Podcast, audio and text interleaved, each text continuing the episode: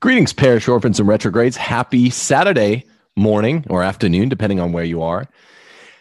I thought that I would do something special for you today. Only every so often do we actually host a debate here on Rules for Retrogrades. Last Friday, I hosted one between Dr. Ed Mazza on the one hand and Mr. Steve O'Reilly on the other about the merits of the claims of the so-called Bene Plenists, those who claim, like Dr. Mazza, that Benedict is still Pope and that Francis is not the Pope. Today, I bring you some debrief analysis, and I guess I'll rebrief with Patrick Coffin, who is strongly on Dr. Mazza's side, that Benedict is still the Pope. That'll be on Monday, but today I have a special guest, Mr. Bossman. How are you doing, Anthony? You're going to help me debrief this thing today. Hey, Tim, how are you doing? Happy to be back with you here, sir. This is going to be an exciting dig into this, and then looking forward to what's going on next week, like you were saying. So I'm happy to be here. Yeah, thanks for coming on with me. Now, that was really formal between two goofball friends, but I'm glad to have you back. I'm going to tell you why, though. I'll jump in and tell you why. I think I have a child having a meltdown right outside the room, so I was just trying to keep it as short as I could. I think everything's being handled. There may have been a murder back there. I'm not sure right now.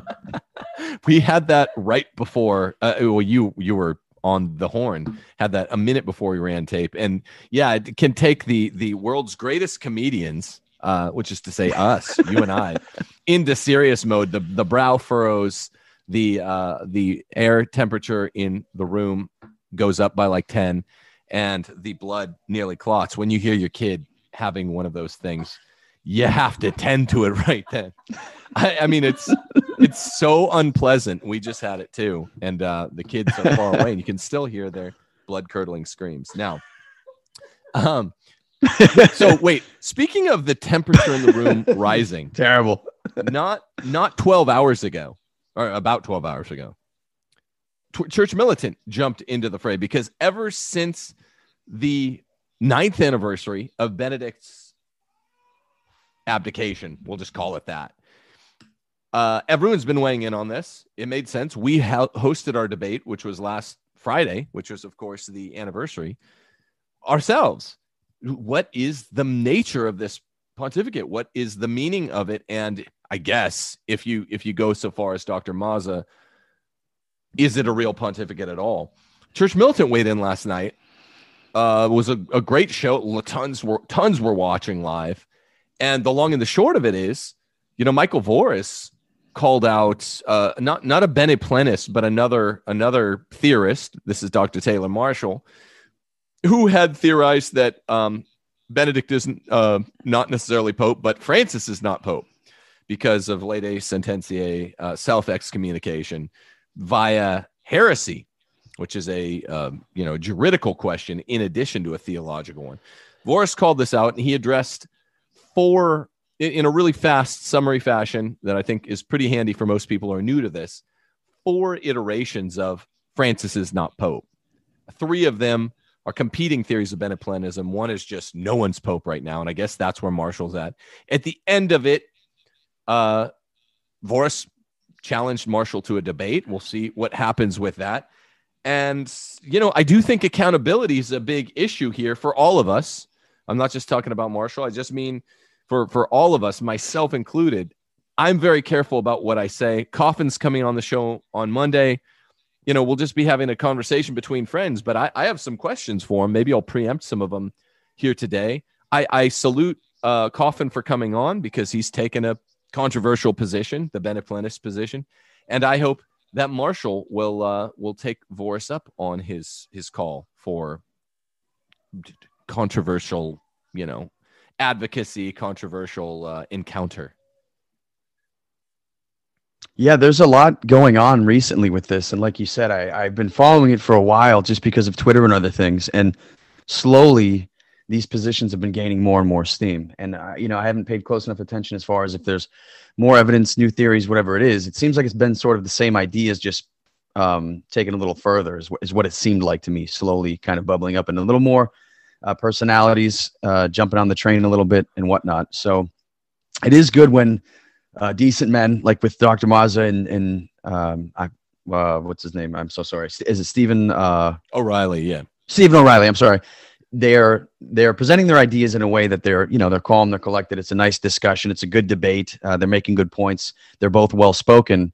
We need to own these things, bring them to the front and talk about them if we have interest in it, I guess. So yeah, owning your position is very important. And so it's awesome that you're doing that. I also noticed people really seem to enjoy it too during the discussion, in the comments and things. People seem to want to see more of that, where it's not just interruptive arguing back and forth, but it's really well had debate. So yeah, I enjoyed being a mod as usually one of the ones in the debater's chair.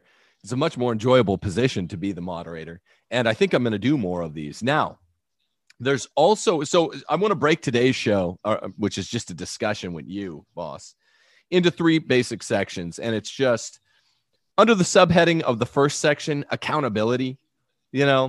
Mazza says Benny Plenism. Patrick Coffin says Benny Plenism. Both of these guys are friends of mine. And I'd like to discuss just what you thought of, in slightly more specific terms, the Mazza-O'Reilly debate. Secondly, I would like to talk about why the idea of postulating that we have a current anti-pope before the juridical promulgation that we have an anti-pope is not as problematic as sedevacantism. And I'm not saying this is my position, because it's not, but we basically need to explain in the second section what is an anti-pope and why technically any pope at any time in the history of the church could later be retroactively declared an anti-pope. That's just something we live with. I think a lot of people don't understand that.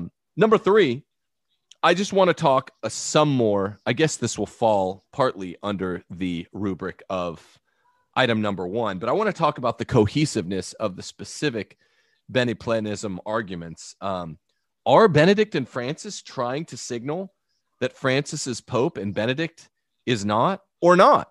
Sometimes the Benny Plenists literally will say that with wardrobe, with ring kissing or not kissing, Francis or Benedict are trying to fool us that one of them is the vicar of Christ and the other one is not, but other times are not. In other words, sometimes the Benny Plenists will tell us Francis is trying to fool everyone that he's Pope, right? That's kind of at the heart of the theory.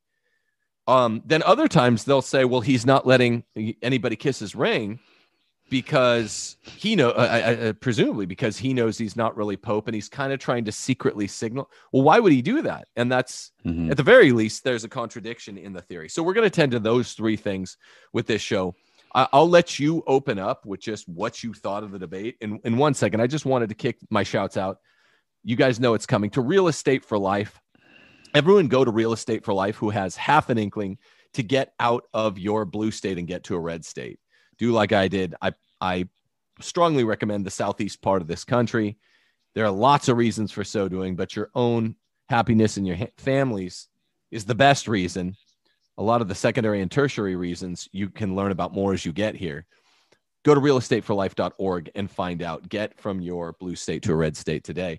Also, please, if you want to support this show, you can do it by two ways. You can go buy either Case for Patriarchy, or especially the new Ask Your Husband, and leave a review. Steph's book in particular is being rated about once a week by a coven of feminists, right? And it all happens at once, where she'll get 5, 1, or 2 stars. Then a week later, then she'll get 5 or 6, 1 or 2 stars. They're not reading the book. This is cheating. Amazon should be much better at, gatekeeping. They're not. To be fair, I got a movie in that book. Yeah. So You nailed them. Like, gotcha. Yeah. I burned them good. So I was expecting a lot of that. So some of this is due, but it should be a fair system. You got to at least buy the book to leave a review, and they don't insist on that. So go buy that book and leave a review. Also buy the Case for Patriarchy and leave a review there. You can more directly support this show by going to Timothy J. Gordon on Patreon and supporting us. Even $5 a month is a huge help. And there are extra heightened benefits in 2022 compared to what we've ever done. that we've been laying out. So that's the long and the short of it. Also, like, subscribe, click the notification bell, and leave a comment on this program, especially on this episode. I would like your comments on last Friday's debate, if you saw it, between Mazza and O'Reilly. So in a nutshell, boss, what did you think about that debate? I'm genuinely curious, and we purposely didn't talk much about it before this show. Yeah, we did. We didn't. A lot of times we'll talk, obviously, about shows that you do and things, and I'll give you my unsolicited advice and opinion. Right, that's what I like to do. So we didn't do that before this. It's actually solicited. No, you and D. Where I'm always like, you guys are part of my metric, but this one we refrained intentionally for the purposes of doing this show, and then of course the Monday show with Coffin should be really good. But what did you think, man? Yeah, it was really good. So again, a lot of times I like to watch the shows, and sometimes we'll talk about them in this form because there's just so much to be said about it. Both positions were presented very well. I did like how you had sort of a snake format with that as well, sort of like a snake draft with debate. That was great, and they got to have the opening statements right away, which was done well. Dr. Mazza. Mazza or Matza? I don't know how to matzo ball. I don't know how to pronounce it properly. You and I want to call him Matza, but he tells people it's Mazza. He's a very nice man. Okay. He's a very, very nice man. I like him a lot personally. Absolutely. They both seem like they're very well-spoken gentlemen is what I would say. And yeah, Dr. Mazza laid out his position pretty clearly. I could tip my hat right away. I don't fall in that side of the argument, but I think I haven't heard it put that well, right? He had a lot of interesting ways to present it, explain them very clearly to me. So that was great.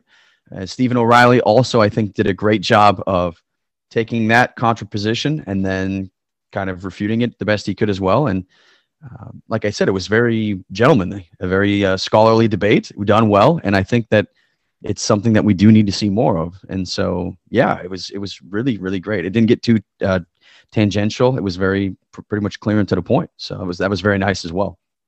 Well, so normally when I do a show and I say, here will be these kind of 4 bullet points, 6 bullet points, 3 is all I'm giving you today. One is accountability that all talking heads have. And we're talking about the accountability that these two debaters have, O'Reilly and Mazza. They both did do a good job. I agree with that.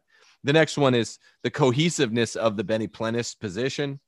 And the third one is why anti-pope is different from set of a contest. So basically, anti-pope explained. Those 3 moments, they're not going to be all distinct moments like, well, you, Boss and Tim will move from 1 to 2 to 3. They're all interwoven. So those are more like the elements of this show, because I just want to do a discussion with you. And the first thing I would say to in response to what you just said, Anthony, is that, yeah, the reason they were able to each do a good job, I want to be very careful in how I say this, particularly to prepare people for the show in 2 days where I go with Coffin and debrief and do some extra analysis, is this. When you're talking about the thesis that a pope is an anti-pope, and we have had 29 that the church recognizes, Catholic Answers did a whole write-up, did a whole show on Coffin late last week. And they were kind of debunked. Joe Heschmeyer, who I like a lot, was seeming to balk at the idea that there have been so many antipopes. There have. I'm a church history teacher. That number is accurate. I always say 27 in my church history class. I saw substantiation for why they're 29.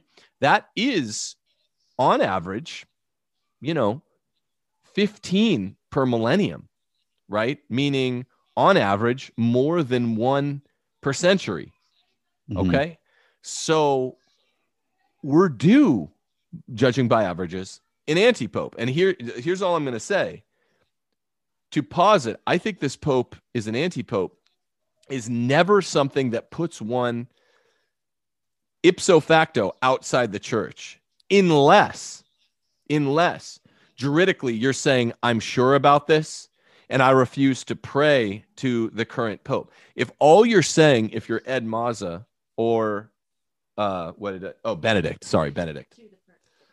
If all you're saying is Ed Mazza or Pat Coffin is, hey, I'm more sure. Personally, I'm more convinced than not that Benedict is Pope, but I'm still willing to, until the church makes its juridical pronouncement, I'm still willing to call Francis Pope.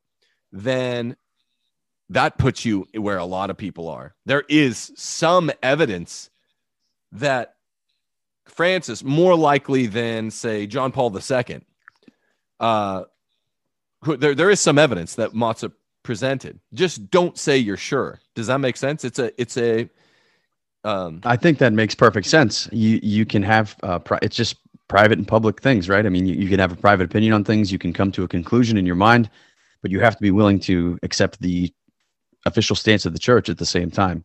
If you don't do that, if you don't leave room for the church and official judgment in different things, then clearly that puts you in a different category altogether, right? That's there was a lot of discussion about bringing converts into the church and how that can affect things for people. And a lot of times they don't leave baggage at the door, let's say. It's a very Protestant type of way of belief and thought to be like making that judgment on yourself, going off on your own and doing your own thing because you just know better, or you came to this knowledge somehow and you are not being, I guess, submissive enough to the church to just say, that's not my role to do.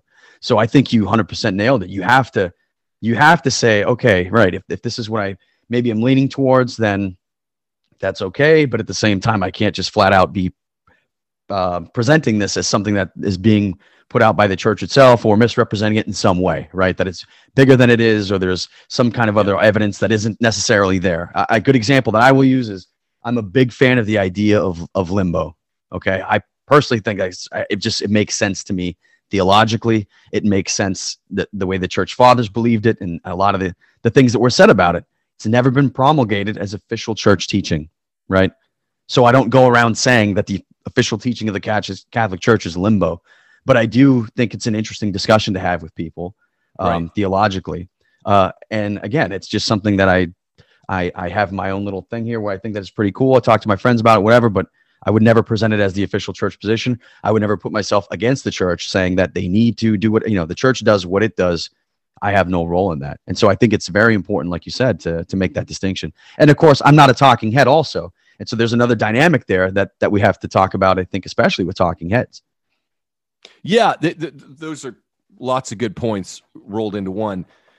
Patrick Coffin, Ed Mazza, who are, I guess you would say, certifiable beneplenists, have both been willing, admirably, to go on debate friendly, go on to friends shows who might not ask them all softball questions and be like, here's where I think the holes are. I'd like to prep, queue up some of the holes I'm going to be pointing out to Coffin today. But I don't think this is the kookiest thing that's ever come out of the Catholic internet. That's a high bar. And this is nowhere near that. This is not that kooky. And historically speaking, here's why it's not that kooky, because anti-popes are a thing. And we'll describe what an anti-pope is, particularly through the use of the Avignon papacy in a second. But they've done an admirable job at being willing to say, hey, I know this is controversial. I know if I'm Patrick Coffin, Catholic Answers is going to jump all over this because of their close association with me. I know Steve Ray's going to, because of his close association with Catholic Answers, react adversely. That's fine. I'll go on friendly dialogue shows and explain my position. And Ed did the same thing. So I admire that. What you can't do, I'm not talking as a public persona, I'm talking about as a Catholic public person, is to drop super controversial shows that 95% or more insinuate that Francis is not the Pope. The putative Pope is not the Pope. Right. And you've picked up on a secret trail of breadcrumbs that nobody else is, they're not keen enough to pick up on that Gnosticism, and you drop it, and then you stay on your own show and you refuse to submit to cross-examination. That's not acceptable. Okay. And yes, this is what I think Voris was talking about last night when he was calling out, hey, Marshall should be willing to have a friendly, gentlemanly debate, kind of like Mazza and Coffin just did. This is why Mazza and Coffin did not get called out last night. Also, of course, there's the distinguishable thing that I guess what Marshall is telling people is because of heresy in the office, the Pope is not the Pope. And Benedict's not Pope either. We have no Pope now. And if I got it right, whereas at least Mazza and Coffin are saying there is a Pope and there is a great historical precedent for, us fingering the wrong Pope currently. It's happened lots. So I'm not saying that I'm convinced, but it's way less kooky than sedevacantism, which aside from the interregnum between popes, aside from that following from an anti-pope, an elected anti-pope, there haven't been major periods of sedevacantism. So I think accountability is something. Yeah, go ahead. Well, yeah, no, accountability is huge. But the thing that you were saying is it's really just it's like the tabloid crazy headline, clickbait type stuff that is frustrating. Of course, if someone has the channel or whatever they do and they present their opinions and they're just completely shut in, they're never going to have anybody else on, they're not going to converse and those types of things, that is frustrating because there are a lot of people that would then see that and maybe they don't understand that a lot of this stuff is private as far as their beliefs and things. It's not being officially promulgated by the church, or these ideas are a little more obscure and things, and declaring that as someone of a position of authority is absolutely reckless, I would say, and it's very, yeah, like I said, it's clickbaity. It's bogus journalism. It's whatever else you want to call it. It's just sad. Without no other way to say it. Yeah. It's embarrassing in some cases to just be putting that out there. If it's a third position, like you're saying with the sedevacantism stuff, then present that well and do it in a form where you can help promulgate your ideas, right? That's the best way to do something, is to present it to people, and if it's good enough and it catches on, then it probably makes sense. And not all the time, we know that's not, sometimes not the case as well. But accountability is huge, and there's just not enough of it nowadays. Really, honestly, accountability. Yeah, I remember the first 4 years of this pontificate, first three, until Amoris Laetitia came out, which really is a huge matzo ball hanging out there. It's Amoris Laetitia is still the central moment of this pontificate. Where footnote. The footnote is one of the moments, but also people tend to forget. You say Amoris Laetitia and the Pope-splainers will come out and be like, well, blah, blah, blah, it was just a footnote. What about the 8 other spots that are, I'm not saying they're heresy for the juridical reasons we might talk about in a little bit. The church has to declare them that. But they look a lot like heresy. Like, the logic of the gospel can never have someone sent to hell forever. That's an almost direct quote from Amoris Laetitia, right? Right. I mean, this isn't an Amoris Laetitia show, so I don't have the direct quote, but the logic of the gospel is such that one can never be sent to hell forever. Okay, that's very, very close to heresy. And there are 6 or 7 other gems like that, in addition to the de fide contradiction in giving communion to the divorced and civilly remarried. So the people out there that have reacted, I'm not talking about Voris, I'm talking about the people, the Pope-splainers that have refused to attack Pope Francis, attack his mistakes, which are plenary. They have to do something. You can't be a know-it-all with, oh, this is such a dumb new kooky crackpot theory about Beniplenism or sedevacantism, but then refuse to play ball to go Taylor Marshall radio silent about this Pope.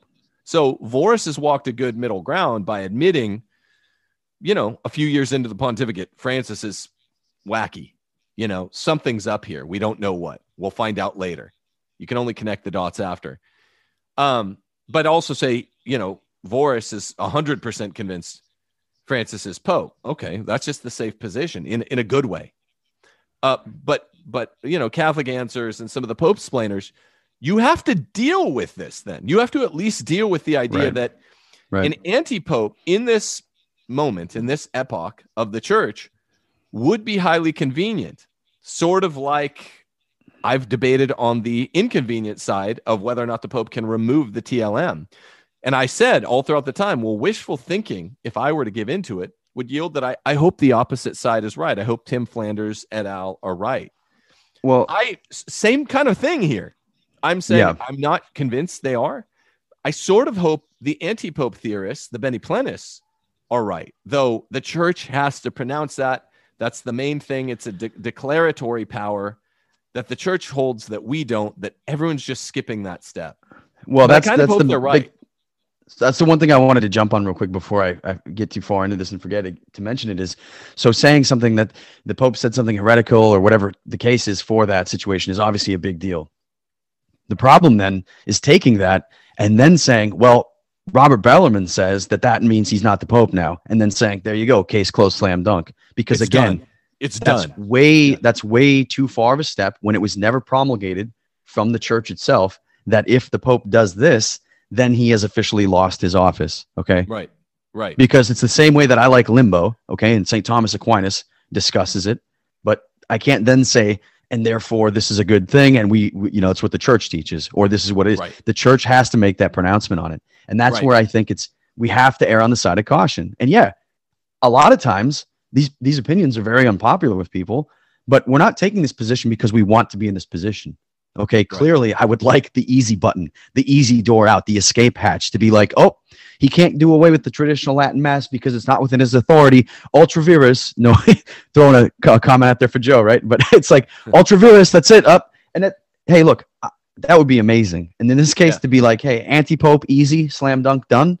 That would be awesome. The problem is it's, if you're going to believe something and really go for it and follow it, then you better be able to be so sure about that you can attack it the hardest way possible and really crucially look at it, right? Yeah, you really have receipts to be able to do that. You got to be able to 100%. Bring the receipts.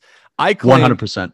I think Steph wants to jump in here in a second, but I claimed I'm not 100% sure that I'm right and that Flanders is wrong about the TLM thing. I said I'm 98, 99% sure, but I don't say that in all debates. I wouldn't say that when I'm debating with an abortionist or an atheist. So I hope you're right. And there's a 1 or 2% chance you're right.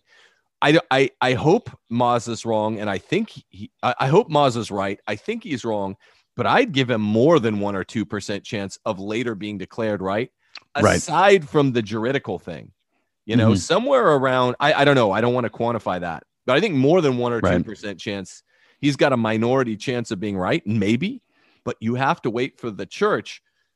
The people that like Mazza's argument and Coffin's argument always point out the high number of anti-popes that we've witnessed in church history. Yes, but here's the other thing. All of those anti-popes required what? Like Council of Pisa. They required clarification later. They required the church to straighten it out. None of it's this late sententia. Late sententia does not mean what the common internet trad Catholic thinks it means. That, oh, we don't even need it. Now we just splinter into our own little factions. They always trying to Protestantize and atomize.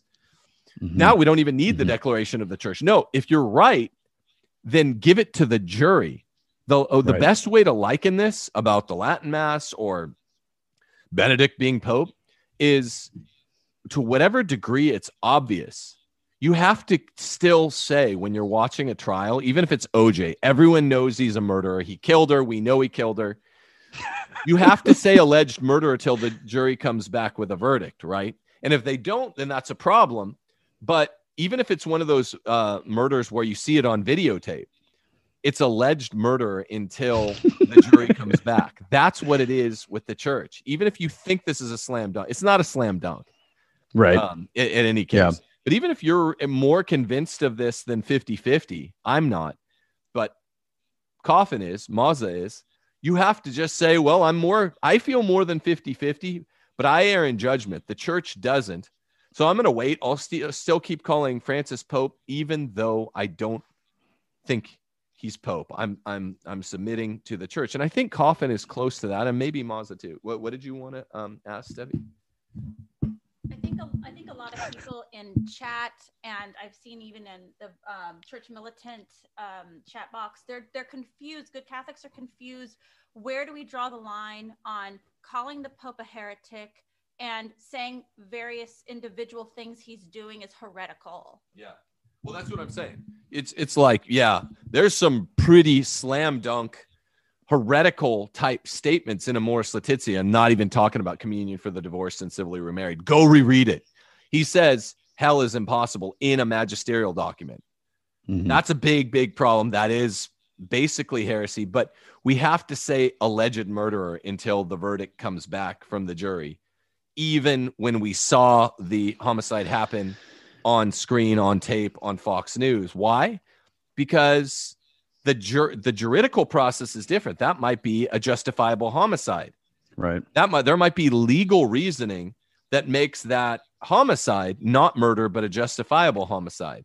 That's why you let the process play out, even if you're pretty sure it's not. Well, and that's that one thing too. I would add to that when Steph was talking about the comments, there is the other thing too is the conversations. So the conversations of heresy, declaring these things new, whatever, is it's a different conversation depending on who you're speaking to. Okay, so I have a lot of people ask me about the faith at work and in public, wherever, and it's like, yo, I'm not going to talk about the Pope to them the same way I talk about the Pope to you or friends that are Catholic and understand these issues. So that's the other thing I would say too, to help people out that are really confused about this, right? Make sure you're having the conversations in the right form and with the right people.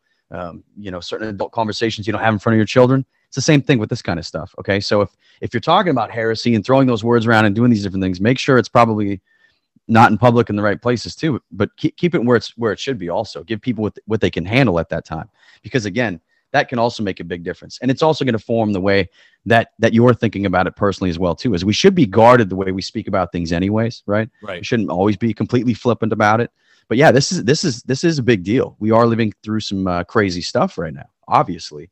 But like you said, there may be a lot of other circumstances and things going on that we just obviously don't know. There's always information we're not privy to. But I think if part of the debate came up, we have to make the judgments based off of what we actually know, though. We can't have this. If we don't have that information, we can't make judgment based off of that. And so I think it's very important to keep that in the back of our minds at all times. So, yeah, I like the direction this is taken. I guess this wasn't even intentional. This is just the flow of convo. We were basically, the last 15 minutes, boss, we've been talking more or less about why the Bennett Plenists, even though neither you nor I are in their camp, are not completely crazy. I'd like to talk about what's really, really wrong with the theory, even as elegantly produced and promulgated as Mazza gave it, which I think is pretty close to what Pat subscribes to. He can speak for himself on Monday. But I'd like to say there are some major problems with their theory. Now, one thing I meant to do with both Mazza and O'Reilly is to ask them an analytic philosopher's question. What's your falsification theory? What's your falsification? That's what a good moderator does all the time. Hey, what would need to be true circumstantially to prove your arguments wrong? And a good debater or debater who's usually wins and is right knows. A master debater. Yeah, master debater and just someone that understands logic well. Very nice. Very nice.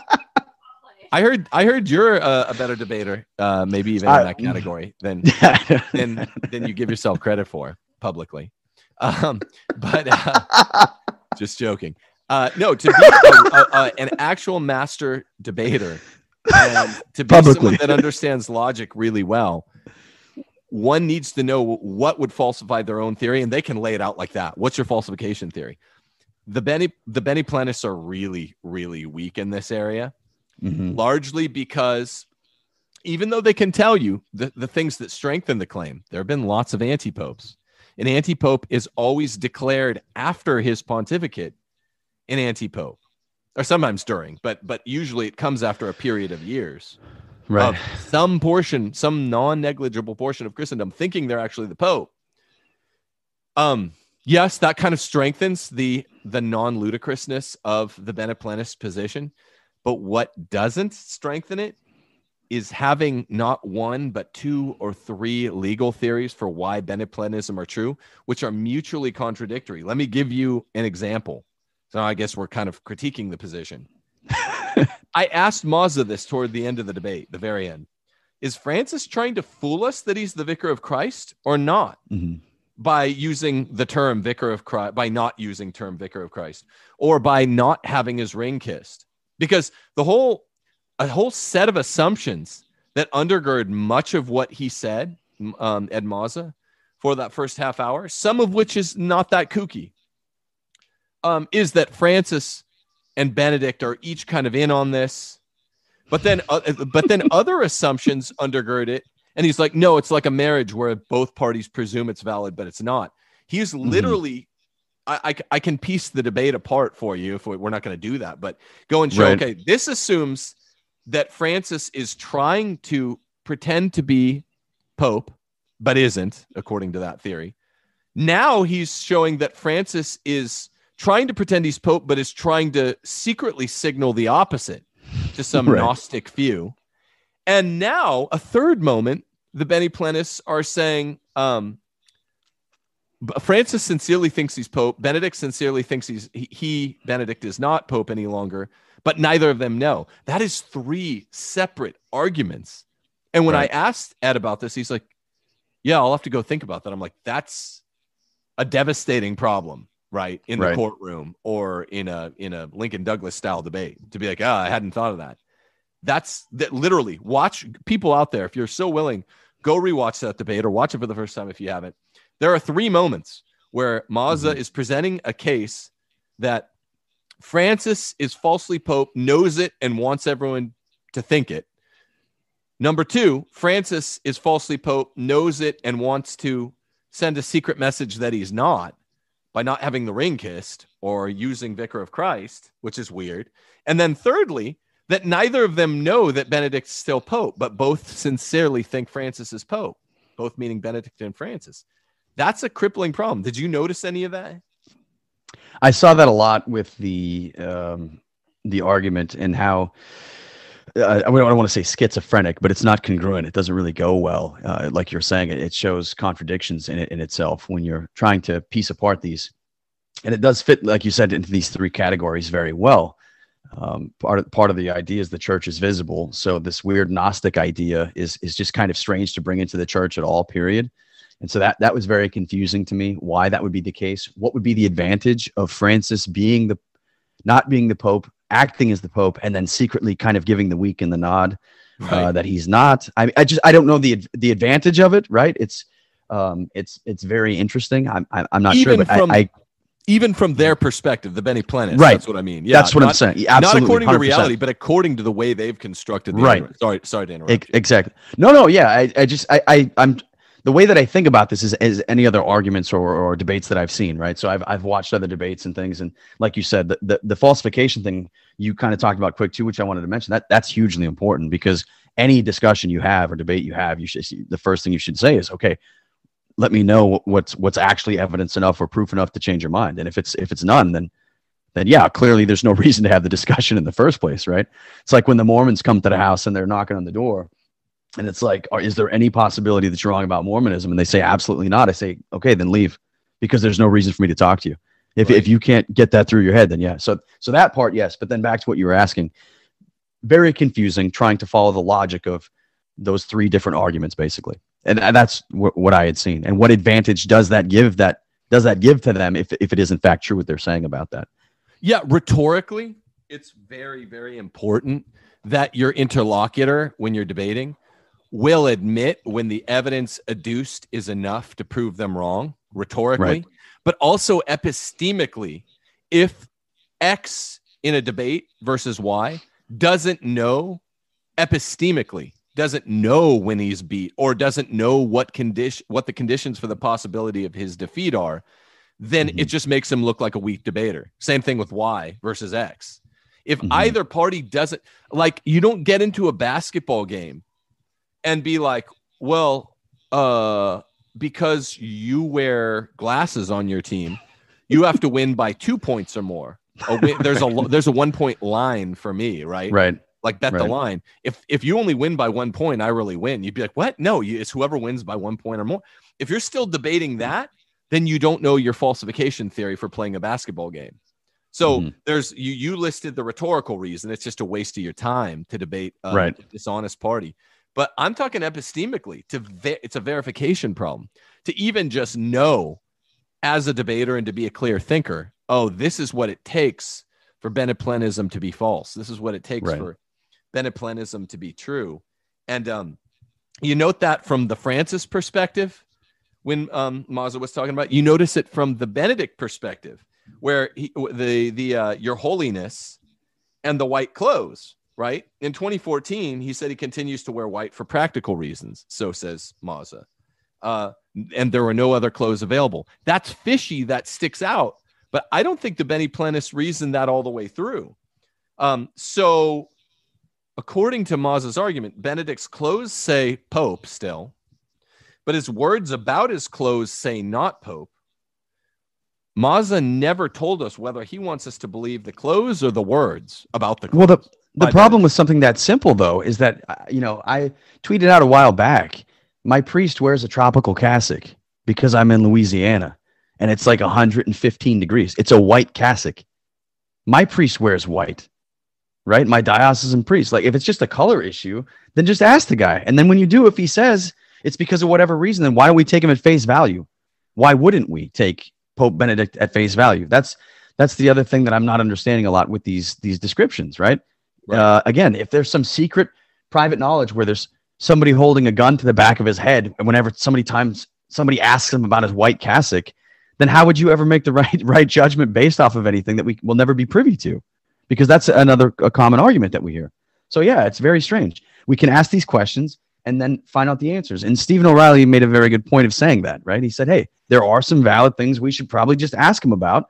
And if anybody can get access to him, let's do that. But then there's some that we have, and it's like, surprise, it's not gonna shatter the earth and change everybody's opinion, because it's kind of what it is all along. Is what we kind of suspected, is that he wanted to resign. Yeah, so I think I don't know why this is the case, because I feel like I'm just pointing out, and so are you here, the most common sense approach to the worst Pope, number 266 in Catholic history. So much worse than a Pope that sired a kid in the Vatican or was murder, really all kinds of other things. But yeah, or fought pit bulls and drowned them in the bathtub. Right, there's the Michael Vitt Pope of 1225. Is that Pope Michael from Kansas? Is that that's Pope Michael from Vicksburg? No, no one has brought him up yet. No, that's, which is weird. He's oddly conspicuously absent.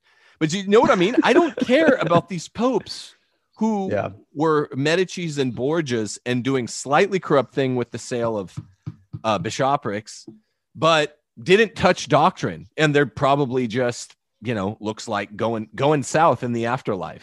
Personally, they didn't lead anyone away. So now I'm playing the other side again. Francis, his pontificate needs to be explained. And the problem with Catholic answers, the reason a lot of people don't take those sensible things, some of the sensible things they were saying seriously yesterday and all week, is because everyone knows they will not deal with the simple fact that Francis is the Pope that wanted to make a mess, said, I hope I'm creating confusion. I'm sowing discord like a destroyer. And he's done that. And he does have several material heretical type statements in encyclicals that people don't even talk about. And so I'm going back to the other side. I guess I don't know why Catholic Answers type Pope explainers don't get why people, at the very least, even if they're wrong, would like Francis to be an anti-Pope. And I also don't get why they won't just admit, anti-Pope is a thing. You never, as a Catholic, can certainly say this Pope that's currently sitting is not an anti-Pope. That's the Church's determination, not mine. And it always comes afterwards. You can only connect the dots afterwards. All you have to say is, but every Catholic is supposed to listen to who the cardinals say is Pope at the time, even if they were duped at the time. That adds another. Go ahead. But that's why an anti-Pope theorist who's epistemically humble is just like, I'm not sure. That's what I'm going to be asking Pat on Monday. Is this all you're saying? That's kind of what I've been asking Mazza by text. Because that's not insane. Here's something that's insane. Set of econtism, right? Lengthy set of econtism. That's a different horse altogether. Somebody, I was saying that in chat, that you think that's crazy. And somebody's like, Tim doesn't think that's crazy. I was like, Tim thinks sedevacantism is crazy. No, sedevacantism is, if it's not apocalyptic, right? If it's not like, okay, I mean, sedevacantism is extremely more boundary condition than anti-pope situation. We've had 29 anti-popes. Some say 27, some say 36. Okay, some counts. There's always a little period, heightened period of sede vacante when, you know, when it's being sorted out. But, you know, for the 1958 sede vacantism would not hold. Jesus did not come back between 1958 and now. We didn't have the parousia. The only shot you have at the faith still being true in sede vacantism, you know, the gates of hell not prevailing against the churches. Okay, is this, does this happen? An open chair with all the cardinals now being invalid, without destroying the faith, if it's like the moment before Christ returns. And that didn't happen in 1958.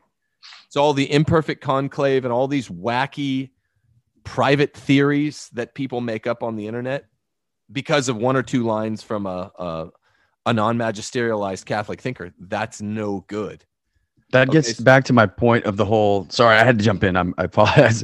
No, it jumps to my whole point of like bringing in these converts. And I don't say these converts, like you people, it's just, there's, I think there's a lot that goes with that where you've been formed a certain way, you've been shaped a certain way, and you bring in those ideas. It's the same way, the sedevacantism, whatever it is, you're basically going against the church, which is literally the definition of un-Catholic. I mean, that's what the definition of being non-Catholic is going against the church.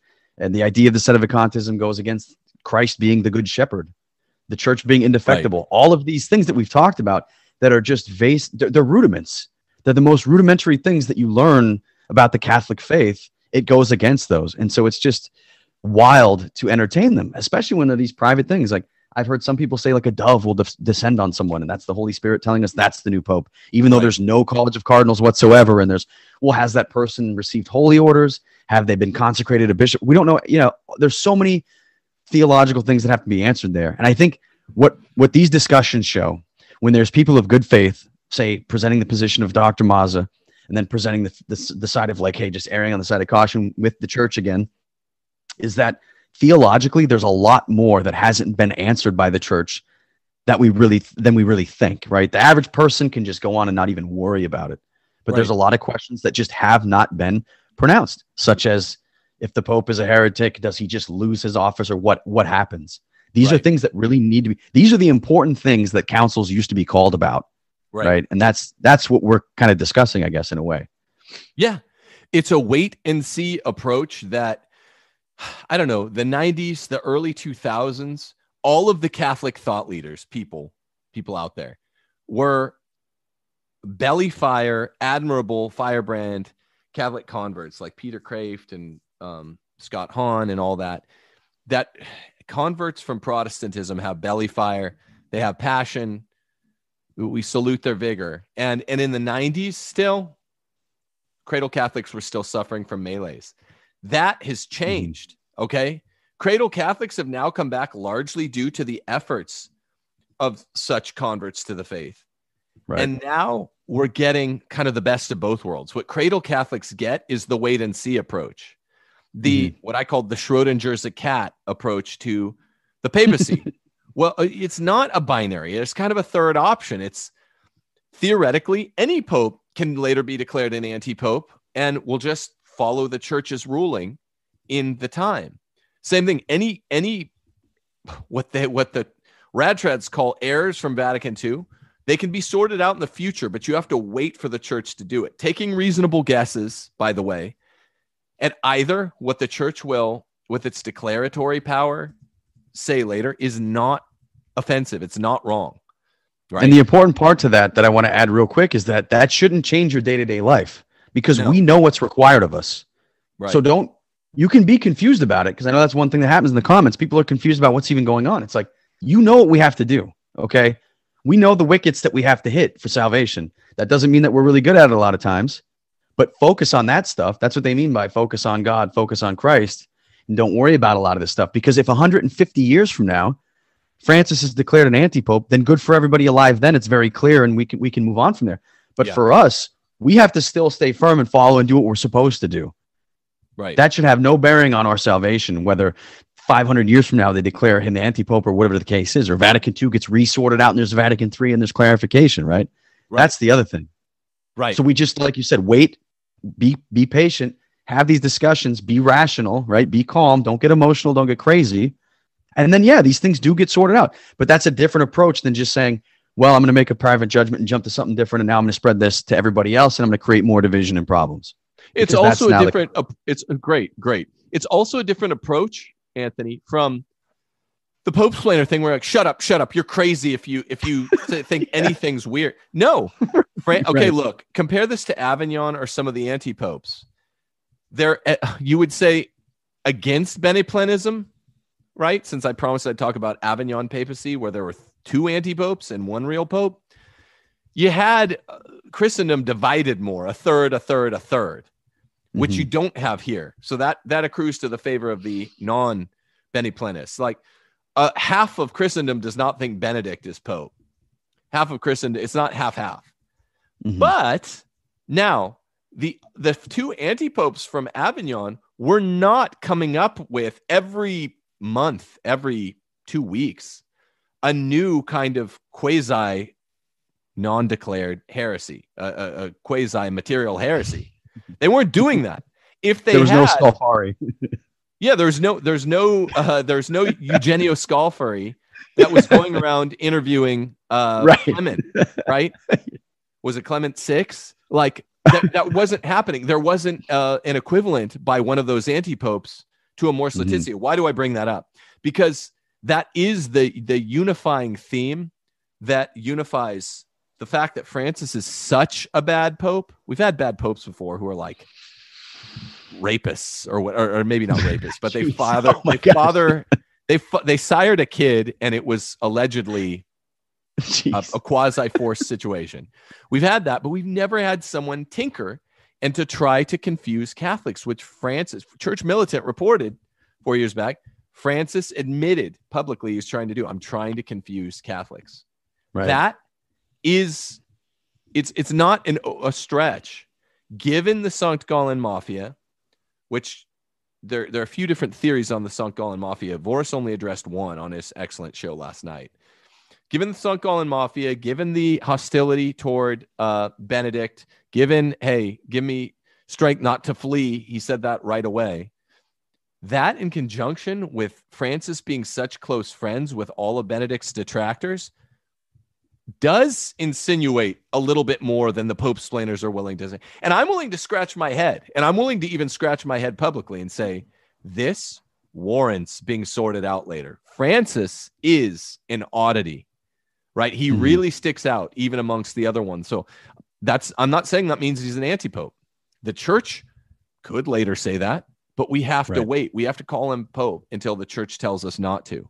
That's what cradle Catholics bring to the equation. Even as I'm like, I'm not offended the way some of the Pope-splainers are by Mazza or Coffin. I don't think they're cuckoo the way Sedevacantists are cuckoo.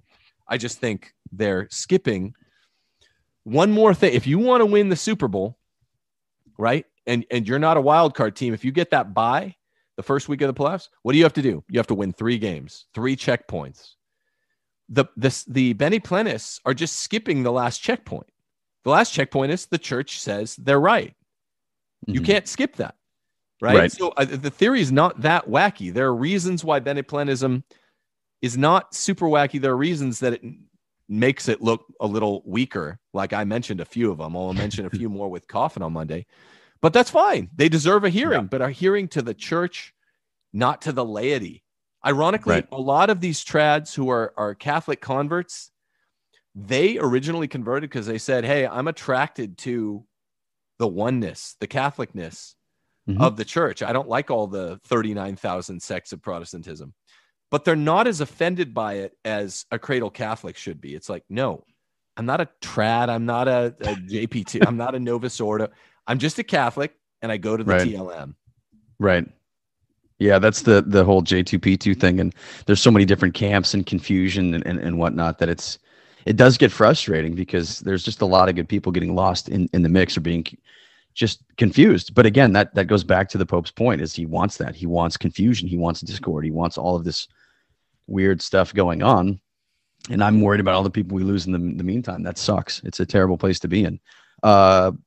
One thing I wanted to mention too about the argument from Dr. Mazza's perspective was, I may be misunderstanding this, and maybe you did the debate, you moderated, so you can clarify if I'm wrong, but it's if Benedict understood what he was actually trying to do, then he wouldn't have resigned in the first place. And I think that's one of his main arguments he made, Dr. Mazza did. And to me, that just fell apart when he's been asked several times what his intent was, what he wanted to do, what he was doing. And so whether you're using verbal jujitsu with the terminology he's using or how he's writing, that's the other thing that just didn't stand up for me as well. Sorry, I pivoted very fast there to something else. I agree. I agree. I think that's a good clarification to make. I would just close, boss, by saying, I mean, here's my thought. What do you think of this? Another reason that I'm way less annoyed, just temperamentally, why I'm way less annoyed by Bene Plenis, or I guess the SSPX, than a lot of people that have my ultimate view, which is, Francis is probably Pope, and that, don't go to SSPX or whatever. I'm way less annoyed by it because, one, it's not 100%, and two, all theologically speaking from the Bible, let me say this in a deep voice, all of this is the fault of Francis. All of this is the fault of Francis, the Bene Plenism. Much or most of the confusion from Vatican II comes from the liberals at the council who were trying to confuse people the same way Francis is today. That's what the stumbling block, people, that's what the stumbling block line means. When Jesus says, if you are a prelate and you cause one of the little ones, the lay people, to stumble, it would be better that you'd never been born. It would be better because you are going to pay. You are going to pay. And I'm saying this directly to Pope Francis. You set out by your own words to confuse good Catholics. We're not talking about lefties. We're talking about, this is why Aristotle says the golden mean between a vice of deficiency and a vice of excess is always the virtue, but the virtue is always closer to one side. Yeah, I guess. I said this to Chris Plants the other day. I guess there's kind of schism on both sides of this, but you have the German synodal way that's saying the church has been wrong about homosexuality. Homos should be considered right. And then you have basically good people that go to the Latin Mass illicitly, it looks like. Okay, if I have to pick, and I don't, luckily, but if I have to pick, I am a geometric mean, not an arithmetic mean. I'm much closer to this side. Okay. That's why they're not that annoying. That's why the Bene Plenis don't annoy me. That's some other people that argue what I'm arguing are like talking about the Bene Plenis or even the SSPX like they're irksome. Maybe some of the ones on the internet, but generally speaking, that's why temperamentally I'm like, I don't get why you guys are jumping on Pat Coffin. If he's wrong, which maybe he is, then it's Francis's fault.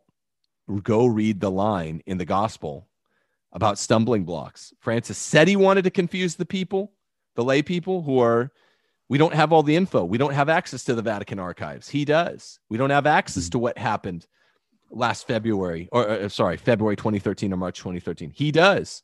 He said he wants to confuse us with all of this kabuki theater, wearing shoes, not wearing shoes, kissing rings, Vicar of Christ, do we call you Your Holiness? What the hell is emeritus in this case?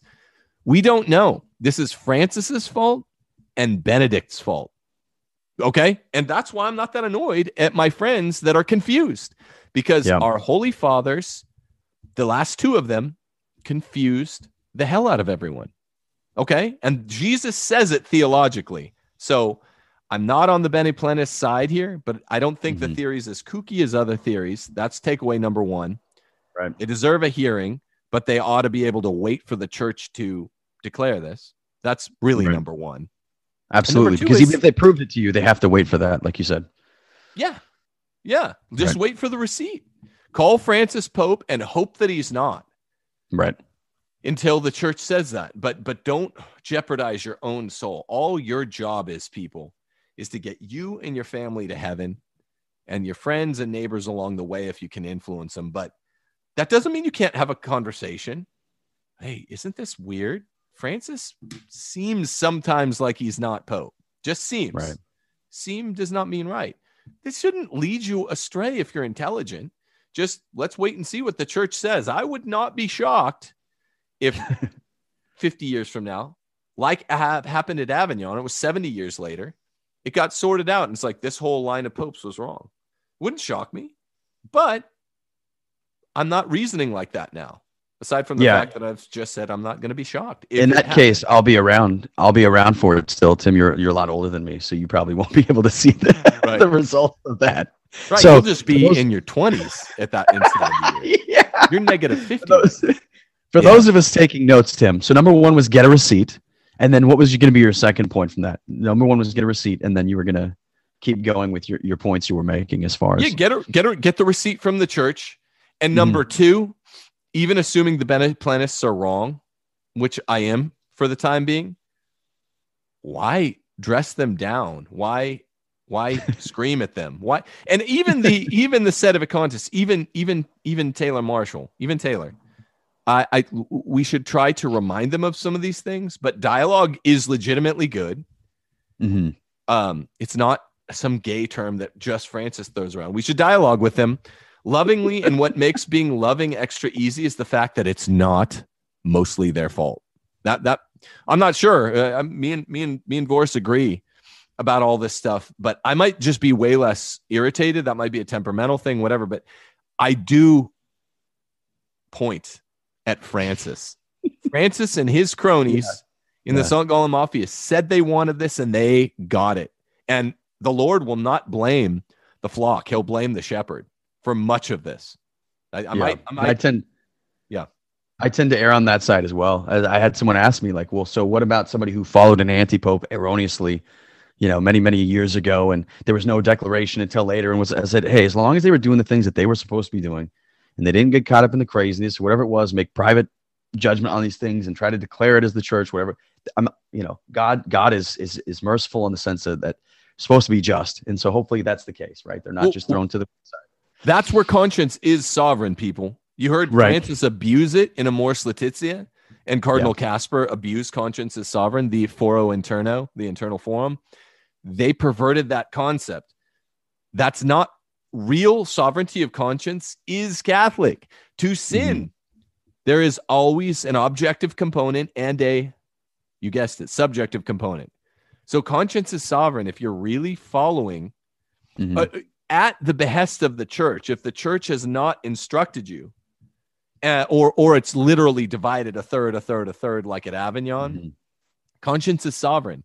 You will be judged, as with every sin you've ever confessed, on the objective and subjective content, and sin requires both elements. An element means it has to be there.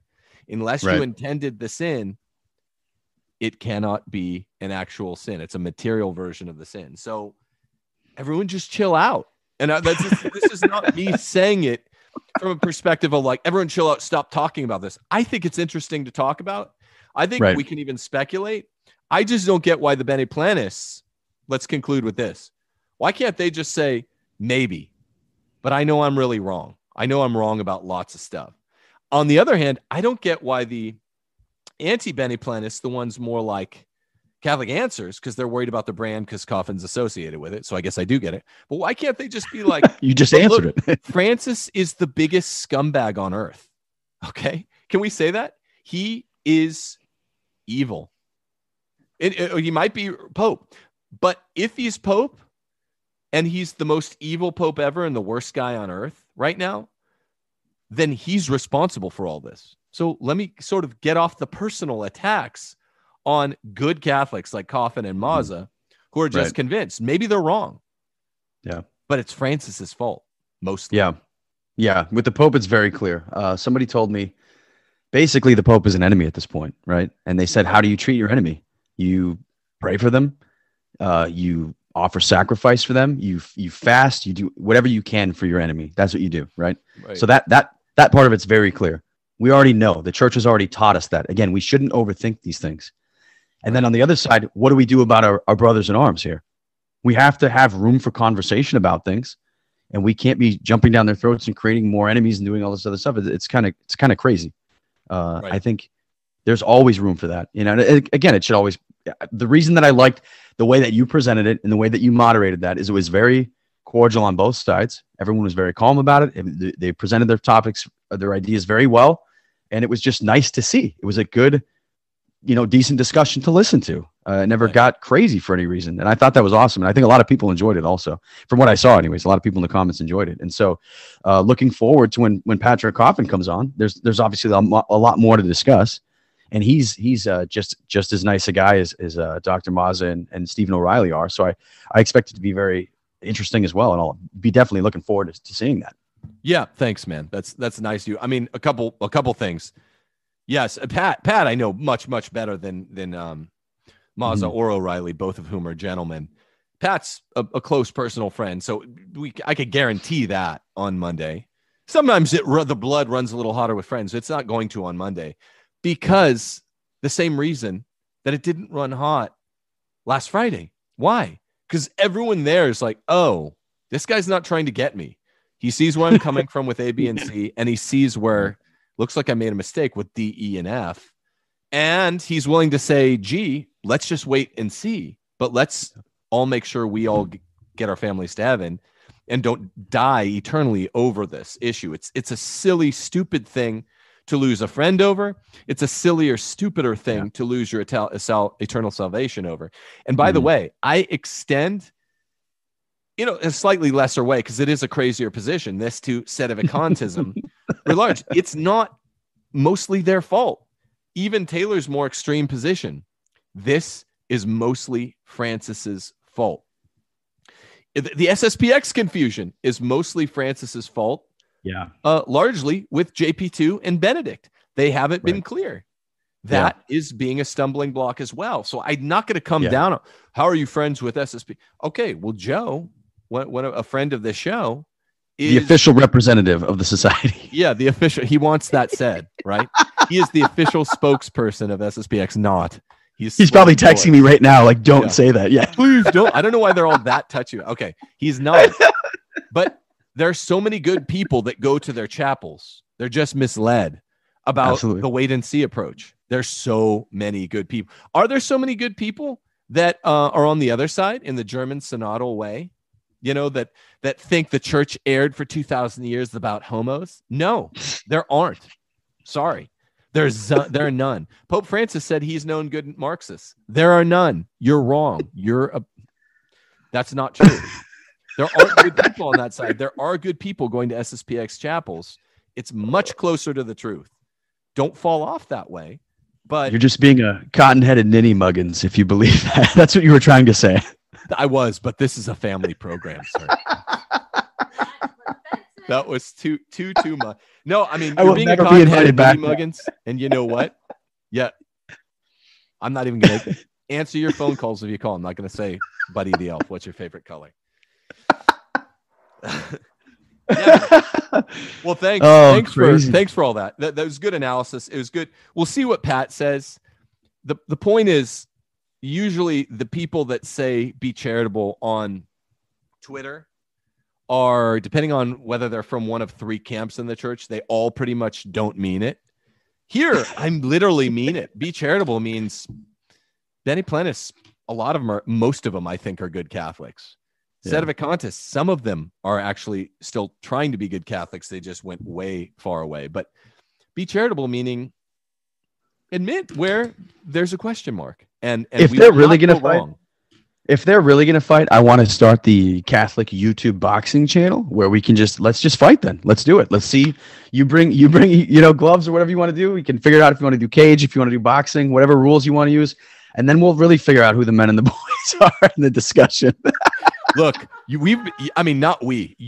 came up with this idea 3 years ago. Yeah. And I've loved it ever since. And we've talked about it, but it's your brainchild. I'm not trying to take credit, but It would be so dope if, this is a big if you and I weren't the only Catholic online Catholics that like boxing. Everybody else is like, true. Oh, isn't boxing like sports ball? And you're like, no, there's no ball involved. And then they're like, they say something. Well, I was going to reference earlier. I was going to reference Aaron Rodgers playing the 49ers in the playoffs. I was like, you're just never going to win with a certain argument. But I was like, nobody's going to know what that means. So yeah. I'll skip right over that reference. They're like, he plays baseball. A-Rod. Okay. Yeah, I'm pretty sure. I don't know, but I saw that guy. You don't even have the right sport. And you're the one that likes sports ball.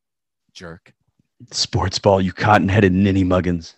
Yeah. No, so that I would love that idea. I would take people up on that idea. I would love to box online Catholics that agree to do a boxing match. You know, 3 rounds toe to toe would be fun. Boxing is fun, sparring is fun, right? We do it all the time. Get punched in the head. It's good. It knocks some of the tension out. But other people think it's like the nerds start saying it's a sin. The weenies start saying it's, you know, unadult or just that it's a form of sports ball. So the ball. Here's the deal. Just quickly, the greatest warriors, the greatest warriors in the history of the world were Catholics, whether it was sport or actual battle, whatever it is. They're all Catholics. So sorry to say that, but that's the case. It's manly. It's awesome. And you should enjoy it. And if you don't, then try to learn how. And get some sports balls. That's what we're saying. Yep, exactly. All right. Well, great show. Thanks. We'll see how the Coffin show comes on Monday. Maybe we can debrief that a week after that, boss. Yeah, looking forward to it. All right, cool, man. Have a good weekend, people out there. God bless you. Like this channel, subscribe, click the notification bell, leave a comment. I am curious what you all thought about the Mazza O'Reilly debate, and please do tune in to the Pat Coffin sort of debate debrief then. It's also a debrief on his 7 points show that everyone's responding to, Catholic Answers included. God bless you all. Des Volt.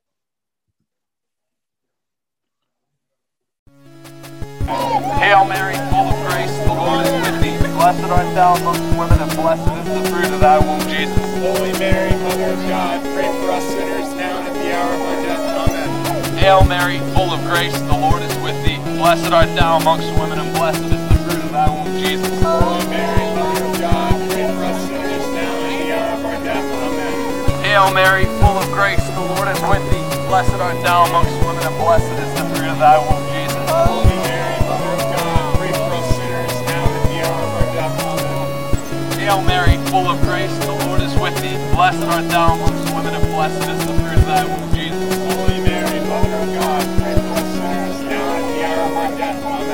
Hail Mary, full of grace, the Lord is with thee. Blessed art thou amongst women, and blessed is the fruit.